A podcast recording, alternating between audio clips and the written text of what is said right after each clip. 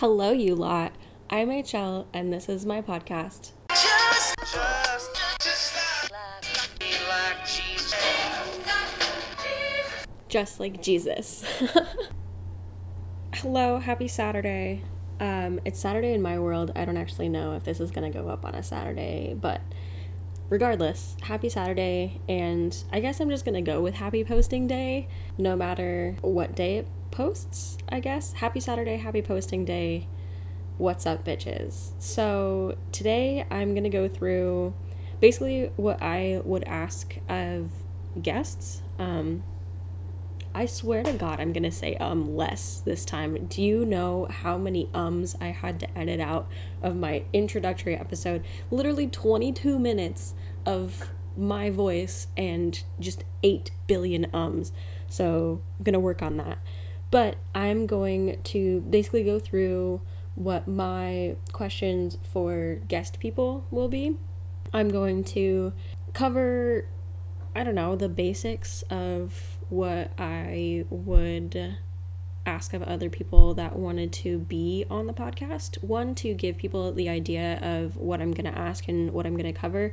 Two, to two twos. Two, also in order to make it like a decent introduction, I guess. I know that the introductory episode was kind of short and like let's throw some shit together, and today has a lot more. Um, see, I did it again. Motion? I know I said oomph last time, but it's not really oomph. It's more a well put together actual system. So I'm gonna go through that system today for my own answers. So, I'm going to I'm going to preface everything with the actual question that I would ask. So, I have it in like italics, like tell me about blah blah blah, and then like the actual answer. So, I have most of these answered in my little Google Doc by myself, but I may very well stray off of what I have written because we know me and I tend to um, stray. The the first question here, the first little topic here is tell me about your history. And it's more of a like paint me a picture and not a you know, tell me about the time that you got saved or like tell me about growing up in the church, but like how you came to your beliefs as a person. Me, myself, I started to wear a cross my junior year of high school. So I didn't want to be alone. I don't want to dog on my parents, but neither of them were with me at the time. So I was living with my grandma, and my grandma is a saint and just astounding, but you need your parents. So I started looking for comfort in something equivalent to my parents, bigger than my parents. You know, we always call him God the Father, and so I was like, well, maybe I'll test out this God the Father thing. So, oddly, at the same time, I, I didn't even think that Jesus was real. I just thought that he was a lovely story that a lot of people built themselves around. More on that later about about my thoughts about Jesus. But I was actually saved um, sophomore year of college. I think it was the summer summer after sophomore year of college. My dear darling best friend from kindergarten. Literally, I've known this girl for my entire life. Um, what's up, Shay? I love you she hoodwinked me into going to what we lovingly call Jesus camp. I'd never been to Jesus camp a day in my life. I used to go to youth group when I was in middle school, and it was just kind of, I really liked to sing the songs, and I didn't really have a recognition of what was going on. This was my, my first introduction into like actual religion, I guess. But at the time, Shay was holding uh, baby Ethan, who was less than a year at the time. He must have been around six or seven months. And he was playing with a bracelet that I had on my right wrist. Mega vulnerability, because that's what this podcast is about, and that's what we do here. I started self harming in middle school, and it was always on my right side so right wrist right hip right leg you can you can't really see the scars anymore because it's been such a long time i've been clean for a really long time thank you jesus but Ethan was sitting on my right side and was playing with this bracelet on my right hand. And while the pastor said something along the lines of, and it's, it's a classic line in the church, so I, I think it's funny that it's the one that struck me by the grace of God, we are saved. And at the same time that he said that, Ethan put his hands on my scars and not on my bracelets. And so this was that was my actual conversion experience was this this little baby child was a a message from Jesus that he was like, "Hey, I'm real and I'm sorry that you went through so much, but I'm here." Um, and that's that's kind of what I understood that moment to be. So that was like the the realization I had where I was like, "Oh, Jesus is a thing and Jesus loves me and Jesus is really sad that I went through so much that made me feel shitty enough to hurt myself." I was saved in a very conservative Christian church, and that's not to say that they're wrong or what have you. It just means that I, I didn't fit in. I spent a lot of time not fitting in, ergo the scars. But anyway, um, I felt unwanted by the church a lot. And not just because of who I am, but because of what I believe. So things like, you know, homosexuality isn't a sin, tattoos are not of the devil, and premarital sex isn't horrible, blah, blah, blah. So these were, you know, sermons that were like, you have a tattoo, you should regret it. And if you don't regret it, you are of the devil.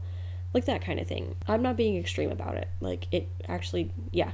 So anyway i church hopped um, and i'll own it. Like I, I ran away from people that were telling me you know quote unquote hard facts about faith and about god and about the bible and the sort because i didn't want to be in a place that made me feel shitty about myself like to be completely honest because i think that church is a place where you should be connecting to papa and connecting to to friends and family and the sort instead of being ostracized and being told that you're being ostracized by god. More on that later. So i i found a church where i felt comfortable and happy and then i moved to boston and i kind of forgot about god. So i moved to boston about a year ago and basically the only time that i talked to papa was like to ask him to help me make ends meet or ask him to help me to get a job and not to thank him or to be grateful or the sort. He wasn't like a daily figure in my life, really. And then I met my dear friend Rachel on the street, who is a member of Youth with a Mission Boston.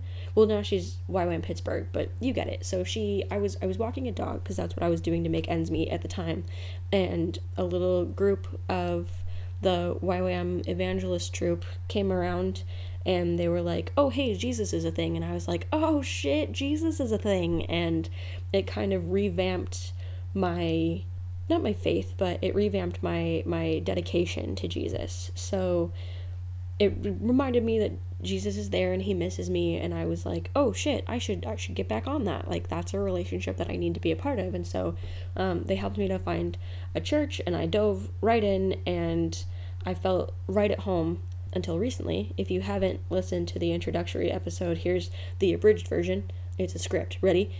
Me. I'm gay. Church. Awesome. Feel free to do that. Church behind closed doors. We got to get her out of here. That's the abridged version. So I'm in a transitional period again. So I'm, I'm church hopping again. I'm, I'm going to own it. I'm just not feeling like, oh, choo choo. There it is. Get that choo choo. That's a Saturday choo choo completely different than a Sunday choo choo. Anyway, in a transitional period again, where I, I want to be someplace where I'm reminded of Jesus because Jesus is Jesus is Jesus is acceptance and love, no matter who you are or what you're doing. And I like to be a part of people who are actually demonstrating that and rather being more like Jesus. So I'm searching for people that are just like Jesus. Name drop. So, a lot of my beliefs are reflected in the book and the film The Shack. If you haven't watched it, like literally stop this episode and go find it. Like I I'm pretty sure it's on YouTube. I know this right now because I'm actually using a line from it in order to to prove my point here. But it's it absolutely changed my perspective. So, the ultimate belief I have is that Papa loves you no matter who you are or what you're doing or where you come from, and He made you and He knows you, and He knows that no matter what bad things you do or what bad things you are, that you're what is it beautifully and wonderfully made, that you're His child, no matter what. And that's that's what matters to God. So those are those are my core beliefs there. The next topic here is what are your beliefs about traditional beliefs? And I mean the Bible, the church, the gentrification of Christianity, that sort of thing. I think, and this was this was a, a, a conversation that I had with my mom when I was relatively young. I think that the Bible is a really well put together collection of stories. I do think that some of it is historical, but a lot of it, especially the, the portions that don't have authors, just don't carry very much water for me. If you think about the era that the Bible was written in, we didn't have very much knowledge at the time. If you think about things like premarital sex, and this is getting into the next topic, but I'm going to preface it. If you think about things like premarital sex, there are two legitimate reasons that I can think God would want you to avoid premarital sex. And one really big reason it was probably made into law by some patriarchal asshole with a beard, right? So, the two reasons I can think that Papa wouldn't want premarital sex is because raising a kid on your own sucks. So, if you have an oops baby and some asshole you're not married to bails on you, then you're raising that kid on your own. Being the kid of a single mother, I know that it's an absolute shit show to do. Papa wouldn't want that for you. So, Papa wouldn't want premarital sex also because it sucks to be that vulnerable with somebody and then watch them walk away. So, if you've been used for sex before, you are fully aware of how much it absolutely sucks to give a portion of yourself to a person and have them be like, all right, later days, latter days. Oh God, Sway did that to me the other day. My best friend was like, latter days, lol, and now I'm gonna use it fucking constantly. Anyway, so those those are the only two reasons, like legitimate reasons I could think that God himself would be like, hey, please don't have premarital sex. And that's because he's worried about our hearts, not because he's worried about anything else, right? It's not like an be obedient to God thing. It's a hey, take care of yourself thing. Um, I'm I'm umming. Um, see, God damn it. So, if you think about the fact that people of this age didn't have science or medicine or thorough thinking or what have you, obviously everything they don't know comes from the devil, right? So people are having premarital sex and they start to have warts in unsavory places and they start to die of what we now know are STDs and STIs and the sort. And at the time they don't know that, so they deduce it to the the common denominator, which is oh, you've been having sex with like six people out of marriage, which means you're being punished by God. So you you have these little warts and this nastiness because you're being punished by God. I I think of this a lot in terms of like Leviticus and the sort.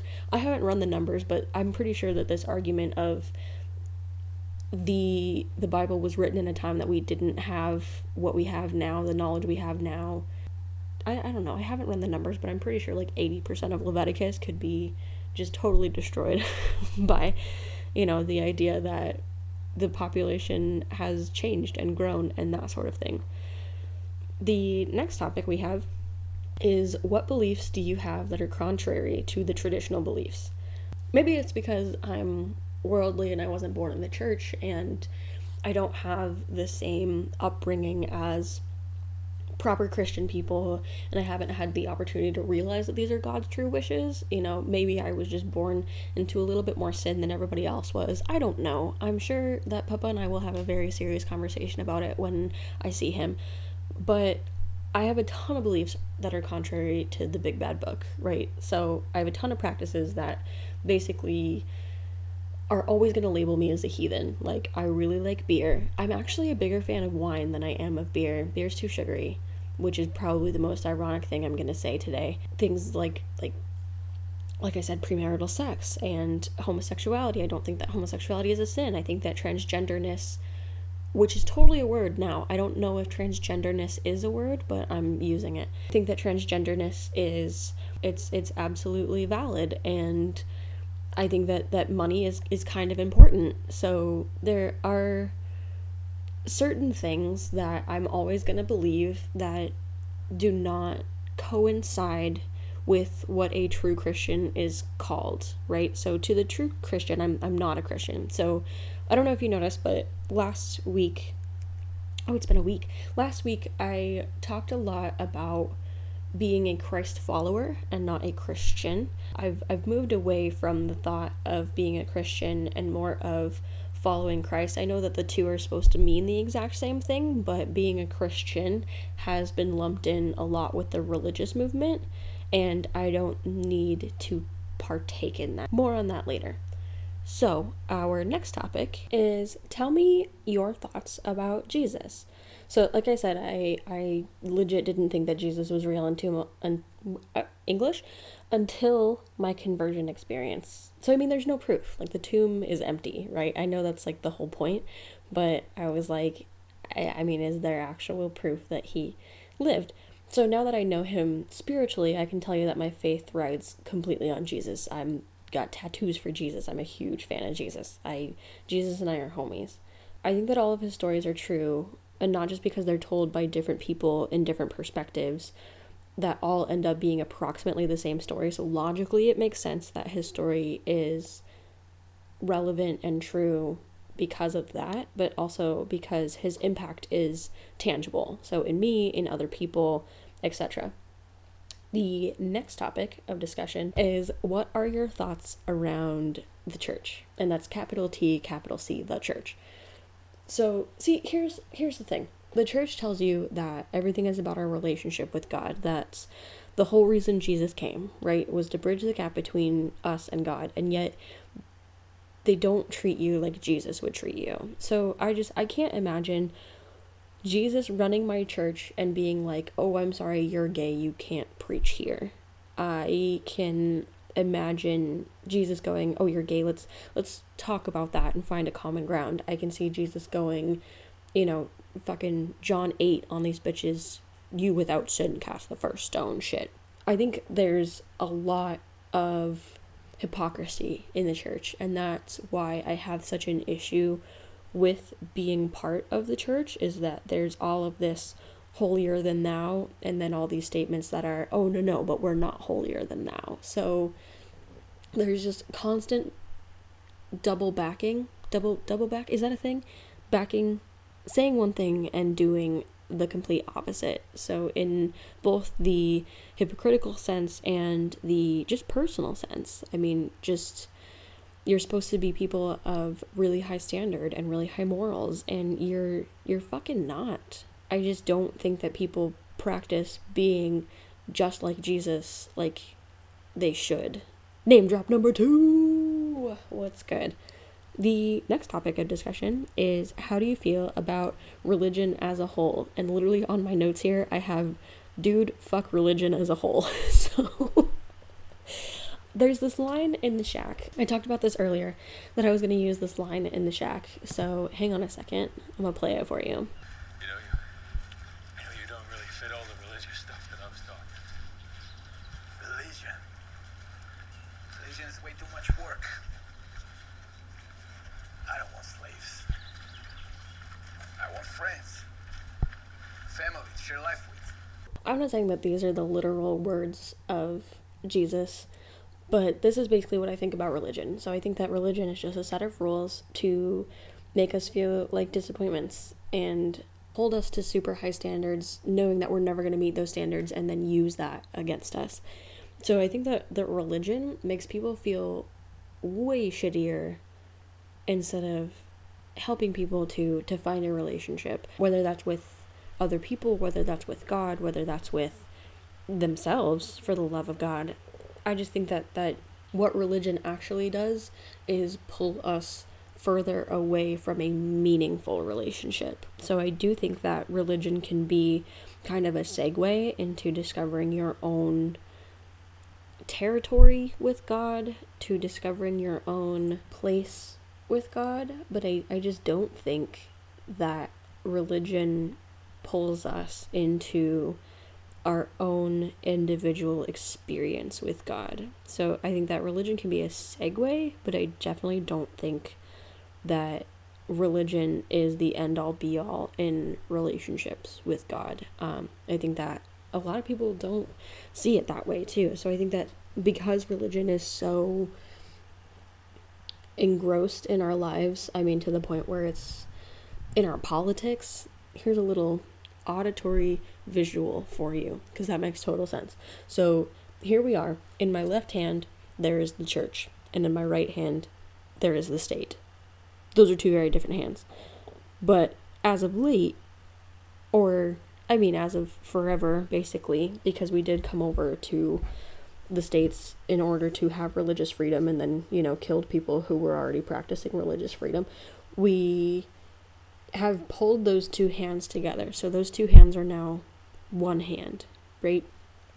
So we basically have constructed our entire lives around religion when it's not one applicable to everybody and two not sustainable for everybody. So not everybody one is going to have a relationship with God and not everyone two is going to believe the exact same things that religion believes in or religion tells you to believe in or the sort of thing like that.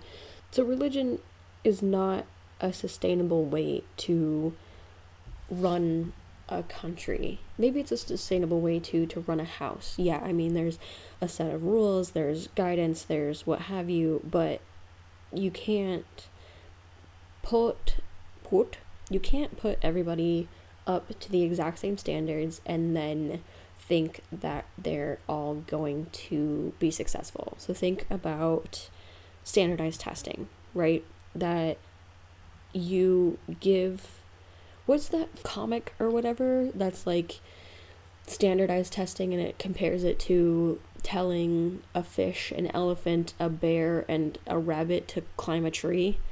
Like the fish is never gonna be able to climb that fucking tree. There's just no. I mean, unless you like slingshot him into the tree, which apparently was my first idea instead of just putting the fish in the tree. Slingshots are much more effective.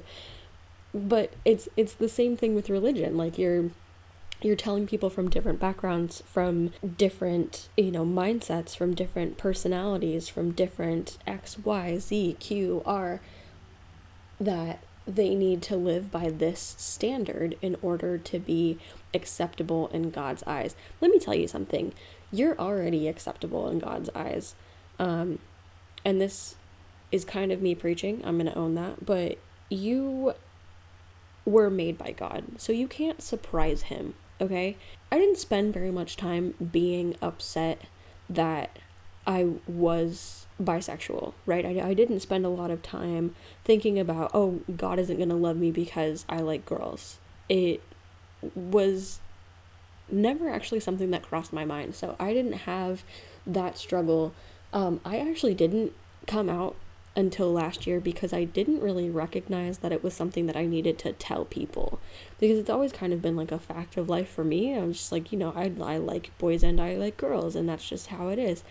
And then I kind of recognized that I should own that part of myself. So it's just like another portion of my personality. Like I'm a caregiver. I want to provide for as many people as I can. I'm a I'm a fucking social worker by day and a doula by night. I mean, all I do is support other people. Like if I wasn't being compassionate and giving my all for another person, I don't know what the fuck I'd be doing. So that's that's a portion of my personality, right? A per, per, person or my personality. Me being bisexual is just another portion of that personality. That's just who I am as a person. So let's clear this up right quick. Being gay is not a choice. Those who say, When did you choose to be gay? I say, When did you choose to be straight? You didn't, because God made you that way.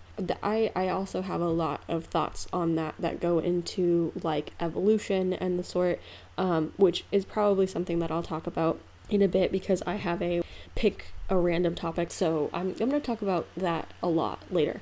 Ultimately, the point here is that God created your personality. He had his hands on you before you were even a glimmer in your parents' eyeballs. He absolutely has nothing but love for you. That's fucking bottom line here.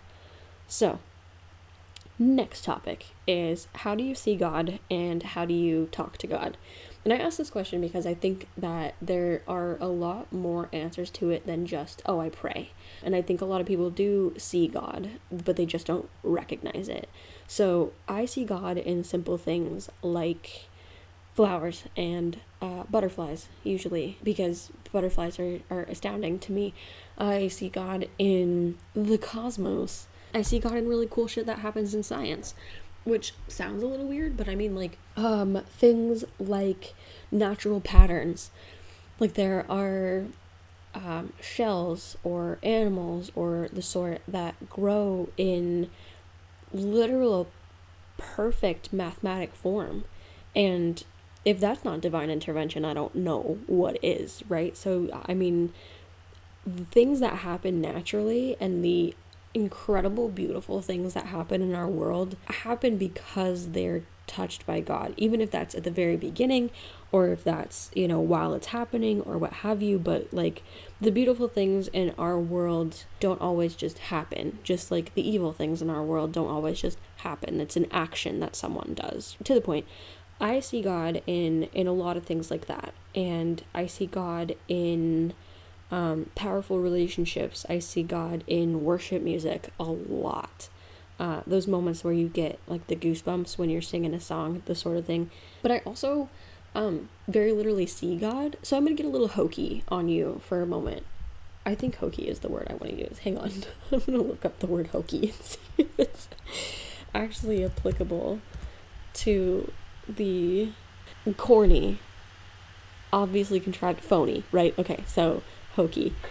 This is actually what I want to use. Hokily is the adverb, by the way, in case you were wondering. You learned something today, and it was the word hokily um, and transgenderness, which I used earlier. You can use both of those. I mean, go for it. It's going to sound a little hokey, but my, my father reads what are called the Akashic Records. So let's tippy type this in here. Akashic Records. On the Akashic Records of Souls.com, what are the Akashic Records? So I'm reading directly from Akashic Records of Souls.com. The Akashic Records are the energetic records of all souls about their past lives, the present lives, and the possible future lives.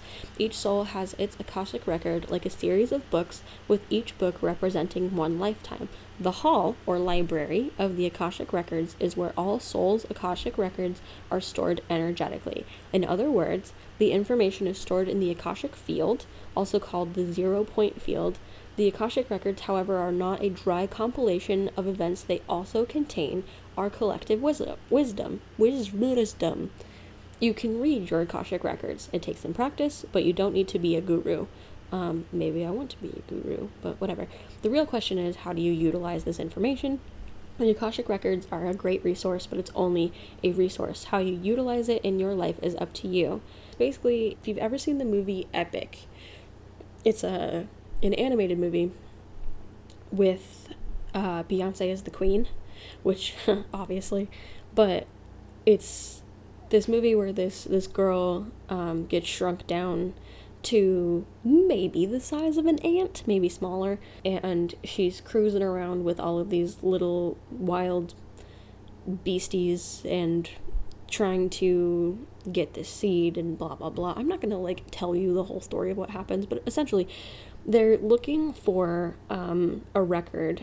So they go into this little like cavern thing where all of these moths are writing down everything that's happening in every moment. So like there's a scroll for every moment in every corner of the kingdom, right? So it's a record of exactly what's happening at every given moment. And that's essentially what the Akashic records are, except exclusively for your soul. Let's add reincarnation into the list of things that I believe that are against the uh, normal Christian beliefs. This is because God promises us eternal life and repetitive lives sound basically the same as eternal life to me. So that's that's where I sit on that issue. Anyway, the first time that I actually saw God was not a physical manifestation of God, but I was in the Akashic Records. So my father reads these Akashic Records, and he used to, well, I, I think he still does. Um, if you're in Colorado and you're on Meetup, look up Akashic Record meetups because my father runs badass meetups. That was a an absolutely relentless plug for my father. He also has a website. It's called akashaman.com. That's A K A S H A M A N.com because my father is a badass and he needs to be plugged here. But he's he's really really good at his job and so he was running these guided meditations, right, where he would lead you into your own akashic record. So the way he did it is he he leads you into your own temple, and this is completely a temple of your making, and so it's just like by the seat of your pants what your little heart desires as a temple. And I mean that can change every time. It can it cannot. You you get to your temple and um you know there are there's the keeper of your records is there there are spirit guides there are it's just it's all sorts of shit that you can access uh, where you can read about past lives or have visions of past lives or connect with your spirit guides or ask questions or the sort so, the first time that I saw God was actually in one of these meditations where I was at my temple and I was doing something else. I don't remember. I was like up in the library or something, and I came back down and there's a giant like foyer area in the temple. Like the middle of the temple is just like super high ceiling like think cathedral style right like the ceilings just go for fucking ever and then stained glass windows and you know, arches and blah blah blah. So it's the middle of my temple, and so the middle of my temple was covered in like sparkles. So if you had like brought all the stars down into one room, that's what it looked like. And at one point, I just realized, like, oh, this is God. And so that's what I said out loud. I was like, whoa, God? And then everything like expanded, and I felt all the tingles and like crazy shit. Oh wow, this is really God. And so that was the first time that I tangibly experienced God. I could I could feel him in my meditative state and I could feel him, you know, on my body outside of the meditative state. And that that was like my first legit experience where I was like, "Oh, I can access God at any time." So, I've since then used a lot of my meditations and my you know, guided practices to talk to Papa about things. So if it's I'm I'm having difficulty with something, as well as doing things like praying, asking Papa for guidance, that sort of thing, I'll actually go into the records or I'll go into a meditation and I'll be like, Papa, I know you're here. Show me something. Give me some sort of guiding light, blah, blah, blah. Um, sometimes he acquiesces. Acquiesces. Fuck. I tried to use a fancy word and it didn't work. Sometimes he acquiesce.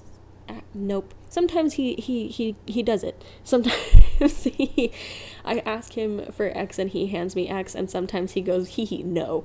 Um, which is, is a lot of fun. I did that actually with a job interview. I had a job interview and they offered me a job, and I was like, Can I get back to you? And I did a meditation and I was like, Hey, God, should I take this job? And he was like, I don't know, should you? Which sounds, again, really hokey that I had that experience with God, but it's it's totally true. I have like actual tangible experiences with God because I do these these meditations. So that's how I see God. But I think what's really important about this question to answer as well is how do you talk to God? So I talk to God like a friend. And I I talk to God like okay, so in the shack I'm I'm, I'm like literally I'm just to name this episode the fucking shack. In the shack at the very beginning God is a black woman. Like a big boisterous black woman and the the main character Mackenzie is like, wait, what the fuck is going on? Like, I'm I'm sorry, I thought you were like big white bearded dude in the sky, and that kind of taught me that that God can be whatever you need him to be, whatever form, um, whatever person. God can be a father, God can be a mother, God can be a partner, God can be, you know, a best friend, God can be a, a distant cousin that you call once in a blue moon to say happy birthday on the day that isn't their birthday. You know, God can be anybody. So I talk to God like He is anybody. I talk to God like He is exactly what I need in that moment. So if in a moment I need a husband, I talk to God like He's my husband. If in a moment I need a father, I talk to God like He's a father. It's always, to me, been a really personal connection. I think that's that's really what matters is having that person to person connection and not a deity to lowly servant connection. Like it said in that, that clip from the shack, you know, I don't I don't want service, I want friends, I want family to live life with. And that's what I actually think that that God wants from us. And so that's what I practice in speaking to God and being with God. I am with God like I'm with a friend. It does a lot more for my mental health. honestly. And I know that sounds really weird, but to think that I am not going through life, stumbling through life, fucking everything up that God would want from me, but rather being able to to go home to God and be like, "Hey, I tried this and it didn't work." And for him to just hug me up and be like, "Hey, it's it's going to be okay. We'll try again tomorrow." Instead of, you know, "How dare you not keep my commandments?" rah rah rah. So I I think that I probably have a really different perspective on God than a lot of people do, which I mean is why I do the podcast, right? That's why I want people on the podcast is so I can have those differing perspectives of do I actually see God more similar to people than I think or do I see God way differently than I think? Is it valid to see well, okay, let's pull that back. It's completely valid to see God in any way that you need to. It's completely valid to talk to God in any way that you need to. If that's the traditional, you follow these steps in order to pray to God for Him to hear you, go for it. You know me. I'm I'm wicked accepting of anything that anyone needs. Ultimately, that's that's my answer to that question. My next topic of discussion is how do you think God acts or sees the world? Do you think he punishes us? Do you think he lets us be? I actually stole this question from AJ. So, my boyfriend talked about God being like a benevolent overlord or a maleficent overlord, or he used really big words, and I was like, babe, I have no idea what you're talking about right now. So, I kind of put it in layman's terms where it was, you know, how do you think that God acts or sees the world? So, that's a, I think another really big reason that I don't mesh well with the Old Testament uh, because I I don't believe God has human emotions. Um, not human emotions to the point where he's angry and is going to take revenge. I don't think that god is spiteful. I don't think that god is jealous. I don't think that god is I mean rude. Let's be honest. He was fucking rude to like a lot of people in the Old Testament. Like he threw lightning at people and you know that to me sounds way more Greek than anything else. I mean the Greek gods were very much humanoid and I don't think that God himself is very humanoid. I think that he has emotions and tendencies beyond what the human brain can identify with, right? So it's the idea of like agape love. Agape love is something that you get to witness in your life maybe twice. It's that deep, absolutely unconditional love. That's a you could kill someone and I would still love you kind of love. And that's what Papa has for us, right? And so that's completely different than like I don't know, if I killed someone, I'm pretty sure my dad would still be there for me, but I think my mom would be a little wary, you know?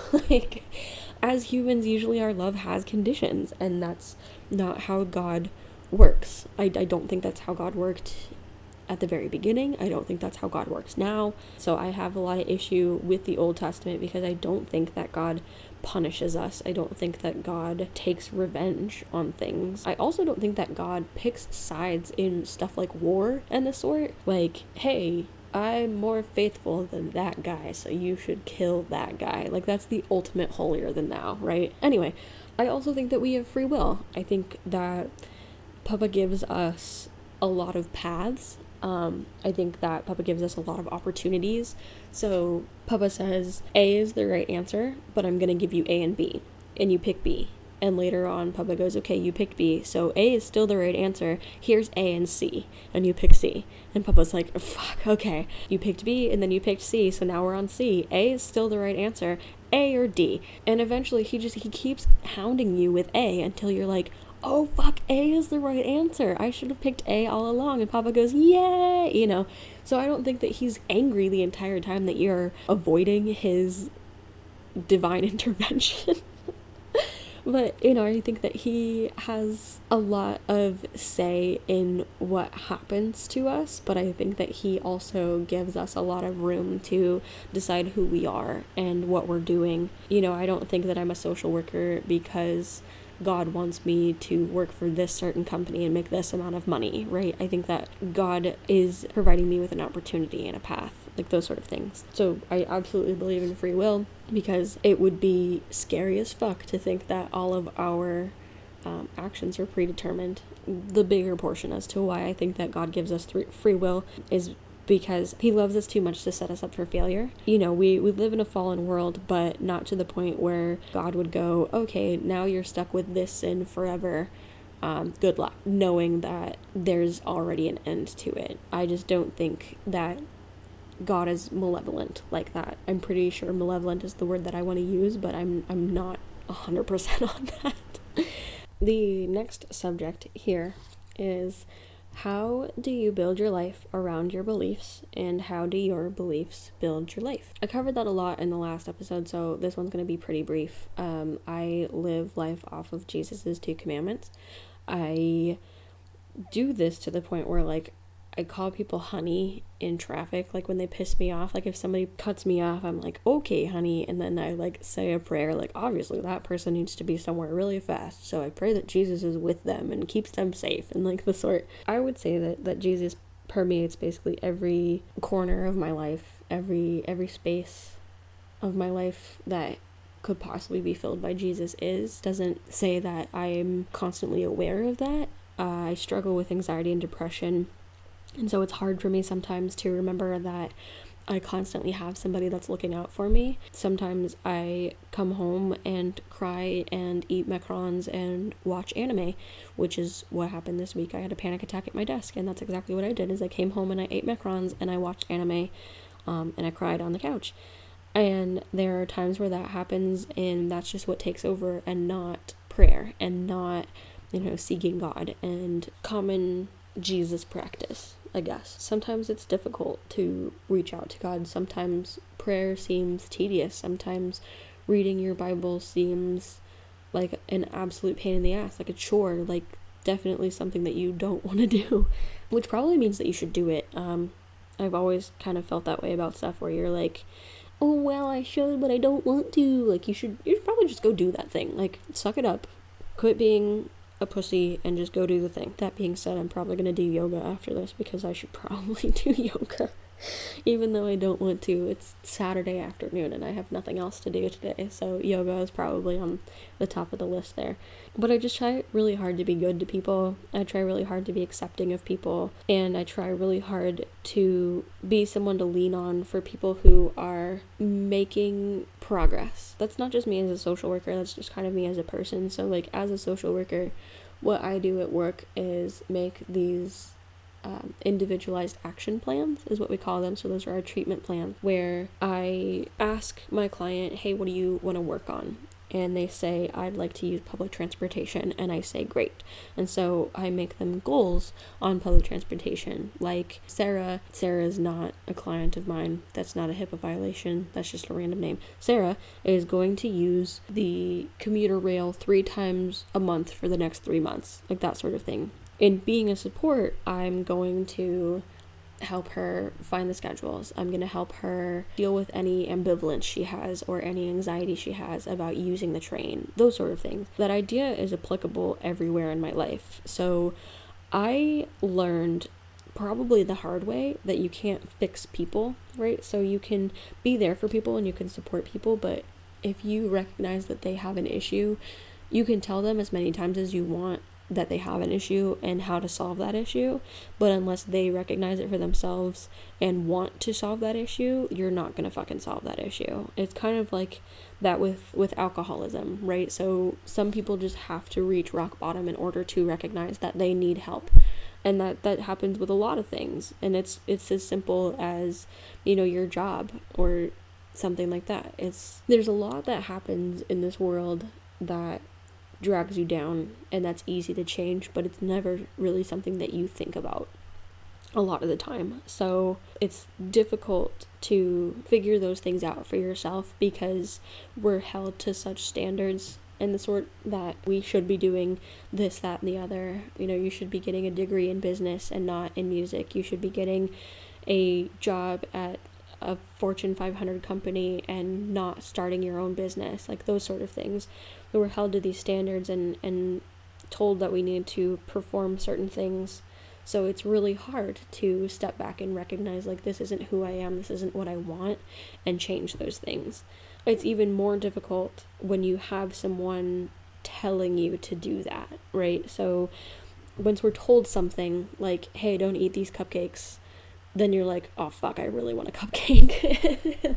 the same kind of thing with with your mental health. It's like, you know, hey, you have depression, you really should get that checked out. Then that's the last fucking thing that you want to do is get your depression checked out, right? I completely understand that not only as a as a social worker, as a psychologist, but as as a human. So, I'm always going to be that person that's there to lean on when well, let's be honest. Before, during, and after you realize, oh shit, I need to fix this thing, or oh shit, I need to change this thing. Um, because I can't make you independent. I can't make you better. But I can sure as hell hold you up by your freaking tippy toes if I need to, to, you know, encourage you to get there.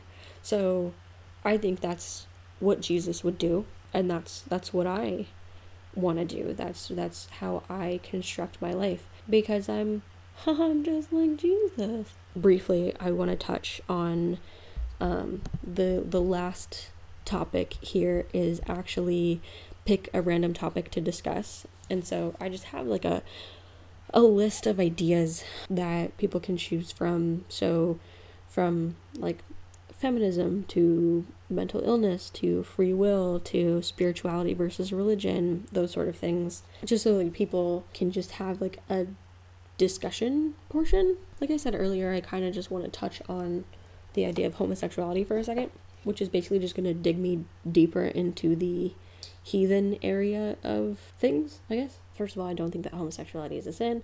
Secondly, I think that evolution is real. Um, so let's let's start there. So I absolutely believe that there had to be two beings that had full consciousness and language and connection with God. Um, maybe those first two people were Adam and Eve.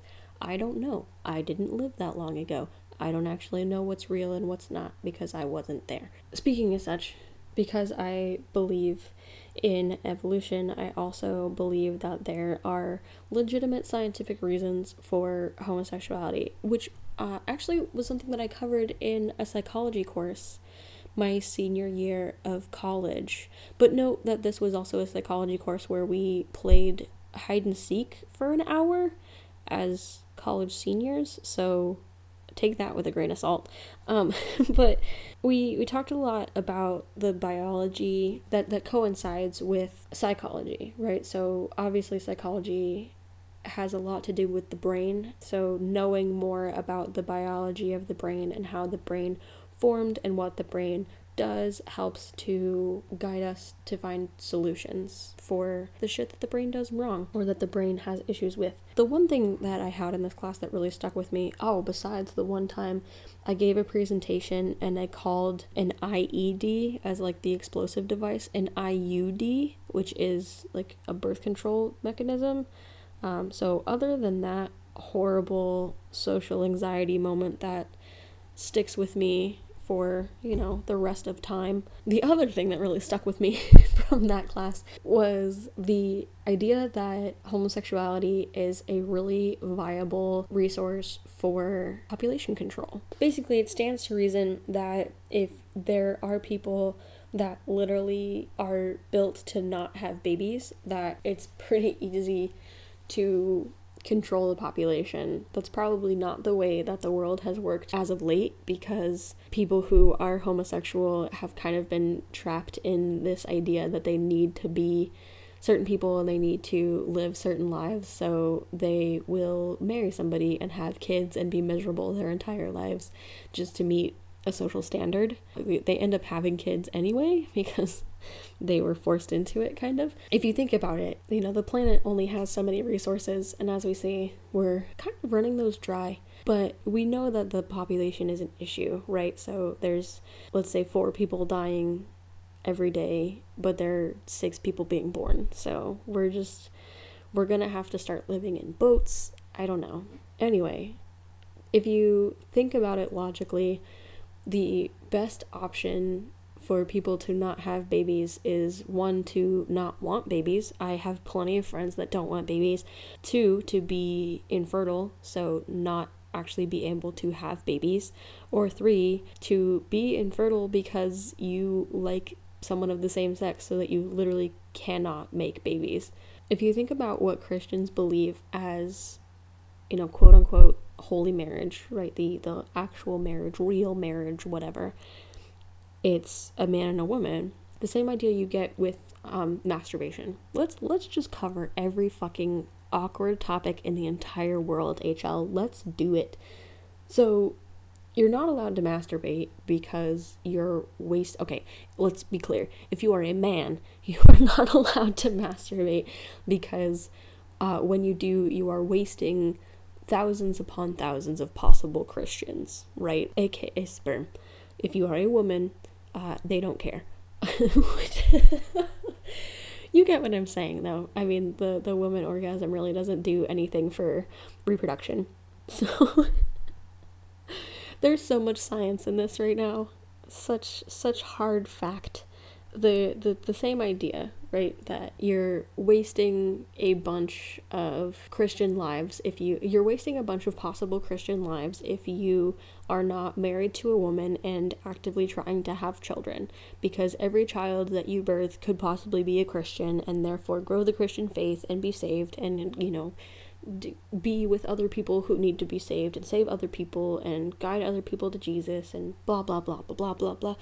So basically the, the whole idea around a man and a woman being together in marriage and that being the actual real life definition of marriage is just because people who adhere to the religious standard want more people who adhere to the religious standard.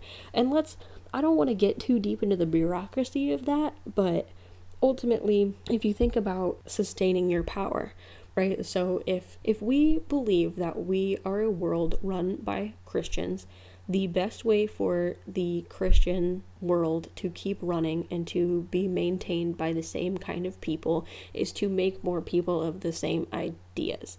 That sounds a little cultish because it's a little cultish. So the the best way to get people who are similar, to get people who practice the same things, who think the same way, is to one, you know, write a giant book that tells them that they're wrong if they don't, and then two, be sure that they adhere to those things. So, you know, tell them that they're wrong and they're horrible and they're what have you if they don't adhere to what the rules say. Um, so, you know, being gay is against the rules because you're wasting Christian lives, possible Christian lives. Um, you know, masturbating is against the rule because you're wasting possible Christian lives. You are wasting the ability for people in power to maintain their power. So, I don't. This is the other thing that gets me too is that people tend to think that there's a gay agenda, which I think is probably the funniest thing I've ever heard because the only agenda that the gay community has is to be equal, um, which was the African American agenda, you know, 50 years ago. 50 years ago this week, Martin Luther King was shot and killed. And I mean, how many trans people this year have been killed for just being who they are? I was listening to NPR this week, What's New, and it was an excerpt on Martin Luther King Jr., um, you know, people that had lived life with him, people that had been around him, people that had written books about him. I literally don't remember who was speaking, so I would tell you if I knew. But um, this this man was talking about how Martin Luther King Jr. said at one point, maybe this just isn't the right country for what we're doing. And that idea stuck with me pretty hard is that, like, maybe America isn't the right place to be looking for equality. Maybe America isn't the right place to be looking for justice. Maybe America isn't the right place to be looking for people being treated fairly and loved and accepted for exactly who they are. And the gay community has pride in the sort, so you know we get to to do marches and all that nonsense. But literally, the the idea is basically the exact same. Um, rights and I don't understand how that's an agenda because having rights is God given and not people given. It actually just doesn't make very much sense to me that people like to think that they can tell people who they are or what they are or who they should be or what they should be because those are God given entities. God gets to decide who you are, God gets to decide how much He loves you and it's endless all the time. So that's that's my random topic of discussion was homosexuality.